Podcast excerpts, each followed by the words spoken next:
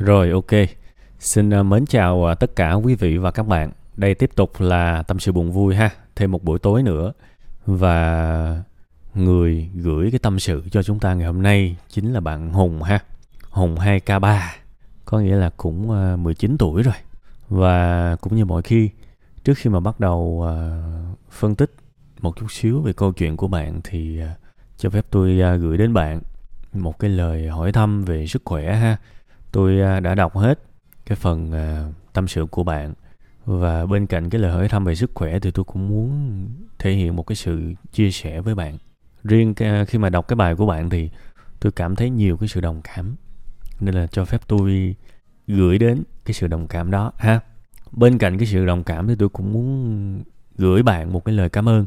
Thực sự tôi khá là ngạc nhiên khi mà bạn mới mười chín tuổi thôi và bạn đã nhìn ra được vấn đề. Uh, tôi tôi rất cảm ơn bạn vì điều đó. Tự bạn nói ra. Và tôi nghĩ là bạn là người trong cuộc, thì khi bạn nói ra được cái điều đó, nó cũng có một cái giá trị tham khảo với mọi người. Bạn bạn nhận xét rất đúng về câu chuyện đó. Tôi đang muốn cảm ơn cái gì vậy? Tức là cái, cái quan điểm của bạn về cái việc mà truyền thông giữa cha mẹ và con cái. Con cái thì không hiểu thế giới cha mẹ như thế nào, cha mẹ thì không hiểu thế giới con cái như thế nào. Đâm ra đôi khi phải gọi là chung nhà chung cửa luôn, nhưng mà không có hiểu nhau, không có thông cảm với nhau. Thế thì bạn chỉ ra được cái điều đó thì tôi tôi rất là mừng. Bạn nói cực, cực kỳ đúng luôn. Đó là bản chất của vấn đề. Và tôi nghĩ đây là cái câu chuyện mà nó xảy tới không chỉ bây giờ đâu. Nếu mà bạn mười chín tuổi thì ba mẹ bạn chắc cũng phải bốn năm mươi tuổi đúng không? À, nó nó không chỉ xảy ra ở thế hệ này. Nó xảy ra rất lâu rồi. Nó xảy ra cả trăm năm rồi, tôi nói thật. Luôn có cái sự thiếu hiểu biết uh, về hoàn cảnh của nhau giữa cha mẹ và con cái. Và tôi cho rằng một trong những cái lý do lớn nhất gây ra cái điều này, tức là ai sống cũng thấy cái thế giới của mình là to nhất nha. Yeah. Tôi hy vọng những cái lời này có thể hỗ trợ bạn và và và và làm cho bạn nhìn thấy mọi thứ nó sáng tỏ hơn bằng cái việc chúng ta giải thích được tại sao lại có chuyện đó ha. Và hãy xem đây là cái điều tham khảo. Tôi nghĩ rằng á, ai trong chúng ta sống một cuộc đời của mình, thường thì mình thấy thế, thế giới là thông qua cái lăng kính của mình thôi. Thế giới của mình là to nhất, là quan trọng nhất. Cuộc đời này chỉ có một bộ phim và mình là nhân vật chính. Kể cả tôi nói thật, bây giờ tôi không còn nhỏ nữa. À, với tôi á, những cô bé, cậu bé lớn lên á, à, thế giới của họ, của mấy em đó rất là đơn giản. Ăn, ngủ, học, giải trí, chơi bời, một cái thế giới rất nhỏ. Nhưng mà nhiều khi tôi cũng rất là cố gắng để tôi không xem thường những điều đó. Tại vì tôi biết là trong mắt những em đó thì tụi nó vẫn là gia chính của tụi nó. Tụi nó vẫn là gia chính. Và đó là một thế giới cần được tôn trọng. Chắc là các bạn chưa hiểu chuyện này đâu. Để tôi nói rõ hơn chút xíu. Bây giờ chúng ta thử đặt mình vào vị trí của người cha, người mẹ và cần làm những công việc mưu sinh. Thưa quý vị, một người ở cái lứa tuổi ba mươi, bốn mươi, năm mươi tuổi vẫn còn phải đi làm để lo toan cho cuộc sống thì theo các bạn, một ngày họ trải qua những điều gì? Nếu mà họ làm công việc tay chân thì họ sẽ vất vả, đúng không? Và đặc biệt là cái việc đi làm của họ nó cũng không có đơn giản. Họ sẽ có những người đồng nghiệp. Những người đồng nghiệp đó thì sẽ có những người tốt, những người xấu. Sẽ có những người nói xấu mình, sẽ có những người hại mình, sẽ có những người chửi mình. Đó là sự thật. Và họ trải qua hết những cái điều đó. Họ là nhân vật chính trong cái bộ phim khi họ đi làm. Và những cái điều ganh ghét này nọ ở công ty, ở chỗ làm, nó rút hết năng lượng của họ. Đó là cả cuộc sống của họ mà nó rút hết năng lượng của họ. Rồi chưa hết, có thể họ sẽ phải đối diện với cái sự bấp bênh. Tháng này tiền nó không được nhiều, nhưng mà chi phí thì cứ tăng lên. Các bạn có xem thời sự không? À, lạm phát này nọ rất là cao. Các bạn đi chợ các bạn sẽ thấy là giá cả mọi thứ nó cao lên. Và điều gì xảy ra nếu mà giá cả càng lúc càng cao? Khi mà tôi thu cái bài này ngày hôm qua là xăng là lên hai mươi mấy ngàn rồi, đúng không? hai mươi sáu ngàn mấy rồi, đúng không? Thế thì tiền thì vẫn thế, nhưng mà đổ xăng thì nhiều tiền hơn.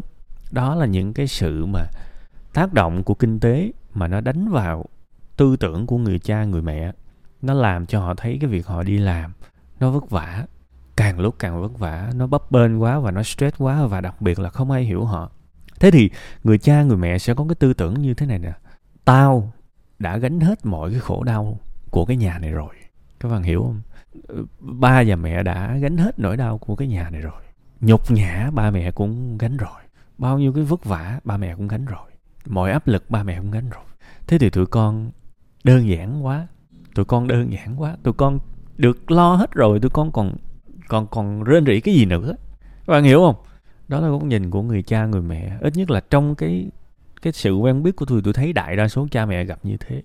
Các bạn, các nếu nếu các bạn là con là cái, các bạn đừng coi thường những gì cha mẹ trải qua, vì sau này các bạn sẽ rên y chang như vậy.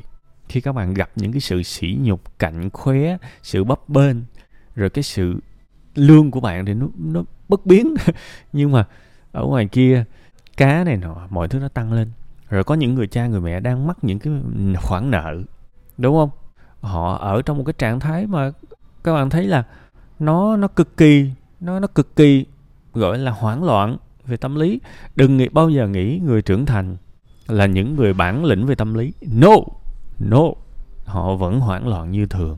Nhưng mà làm sao người ta có thể show ra những cái mặt yếu kém, yếu đuối của mình đối với con con nhỏ được, con trẻ được, đúng không? Tôi đang nói để để nếu bạn là một người còn trẻ và đôi khi các bạn căm ghét cha mẹ của các bạn, thì thì tôi chỉ muốn các bạn giải thích được tại sao họ là như thế. Họ họ họ thường xuyên ở trong những cái sự căng thẳng mà đôi khi người người khác không hiểu được. Ha, đó là góc nhìn của họ, nên là họ lúc nào cũng sẽ nghĩ là tao lo hết rồi. Tại vì tại các, các bạn phải hiểu cuộc sống của họ, kinh tế là cái điều mà họ phải gánh gồng và họ đã nỗ lực để lo được cái phần kinh tế rồi. Và họ họ ước gì ai đó thật sự thương những vất vả của họ. Bạn đừng bao giờ bảo là thế thế thì con con không cần ba mẹ nuôi con nữa, bạn không sống được. Tôi nói thật, bạn chưa hiểu cái sức nặng của câu nói đó. Bạn sẽ về cuộc bạn sẽ về cuộc đời này tán cho bẹp dí. Bạn bạn phải đi làm, bạn mới có tiền và bạn sẽ phải gánh rất nhiều. Nên là chúng ta không nói như vậy được. Và thêm một cái điều nữa, tôi tôi nghĩ là các bậc làm cha làm mẹ hồi xưa chắc chắn đã từng là con nít, đúng không? Và bây giờ họ lớn lên và họ cư xử khác, họ quên mất họ từng là con nít.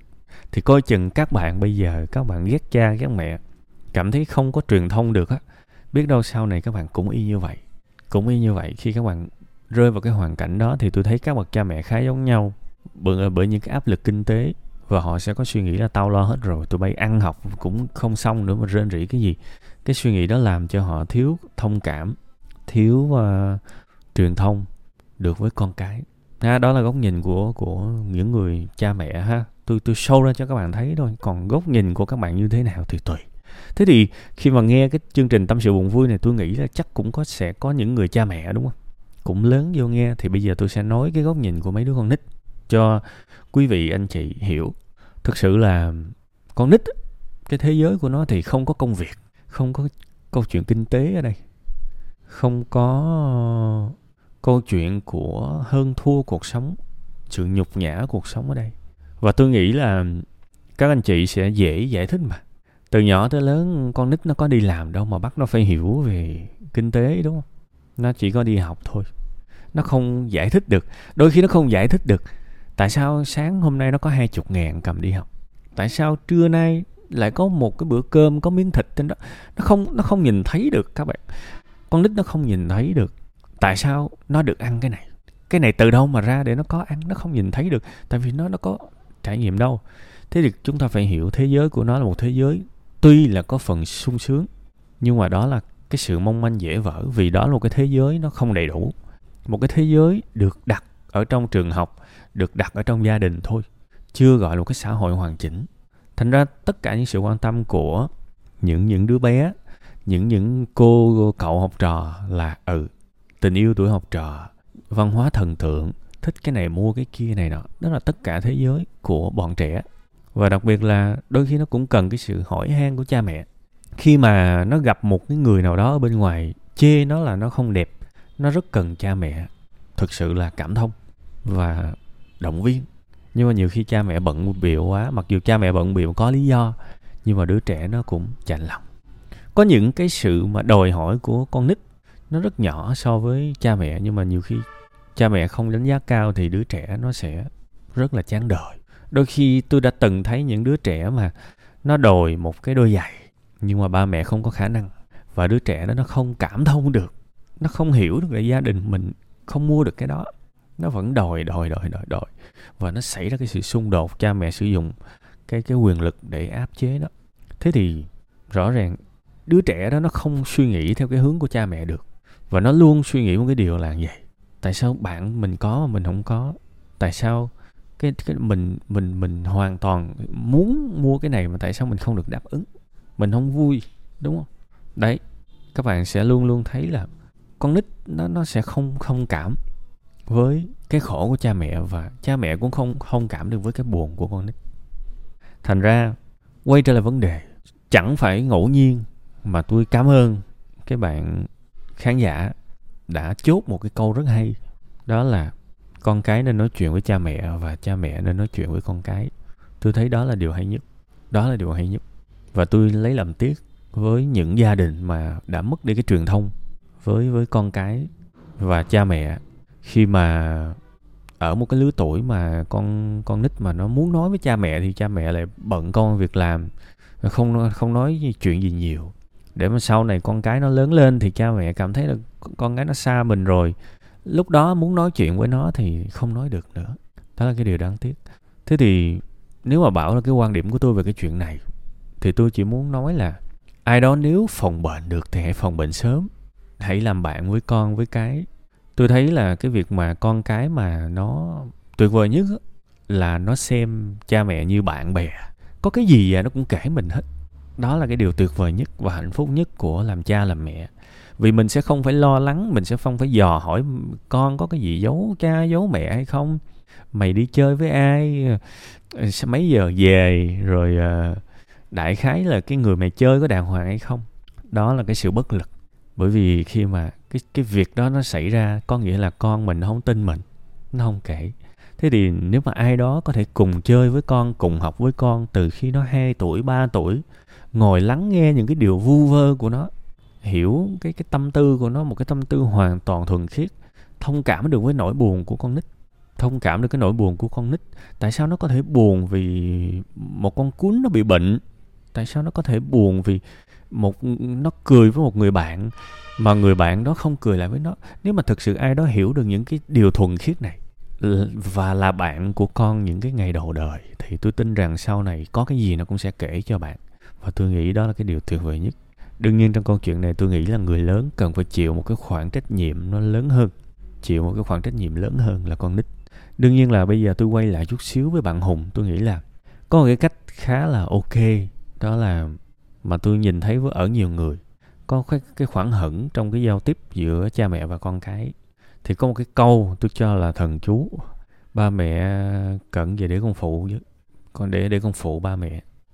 Đó là cái câu mà tôi cho là tốt khi mà một cái người con mà muốn quay trở lại uh, kết nối với cha mẹ. Đó là một cái câu mà tôi tôi nhìn thấy nhiều người làm thành công rồi. Thì tôi mong là bạn có thể tham khảo được điều này.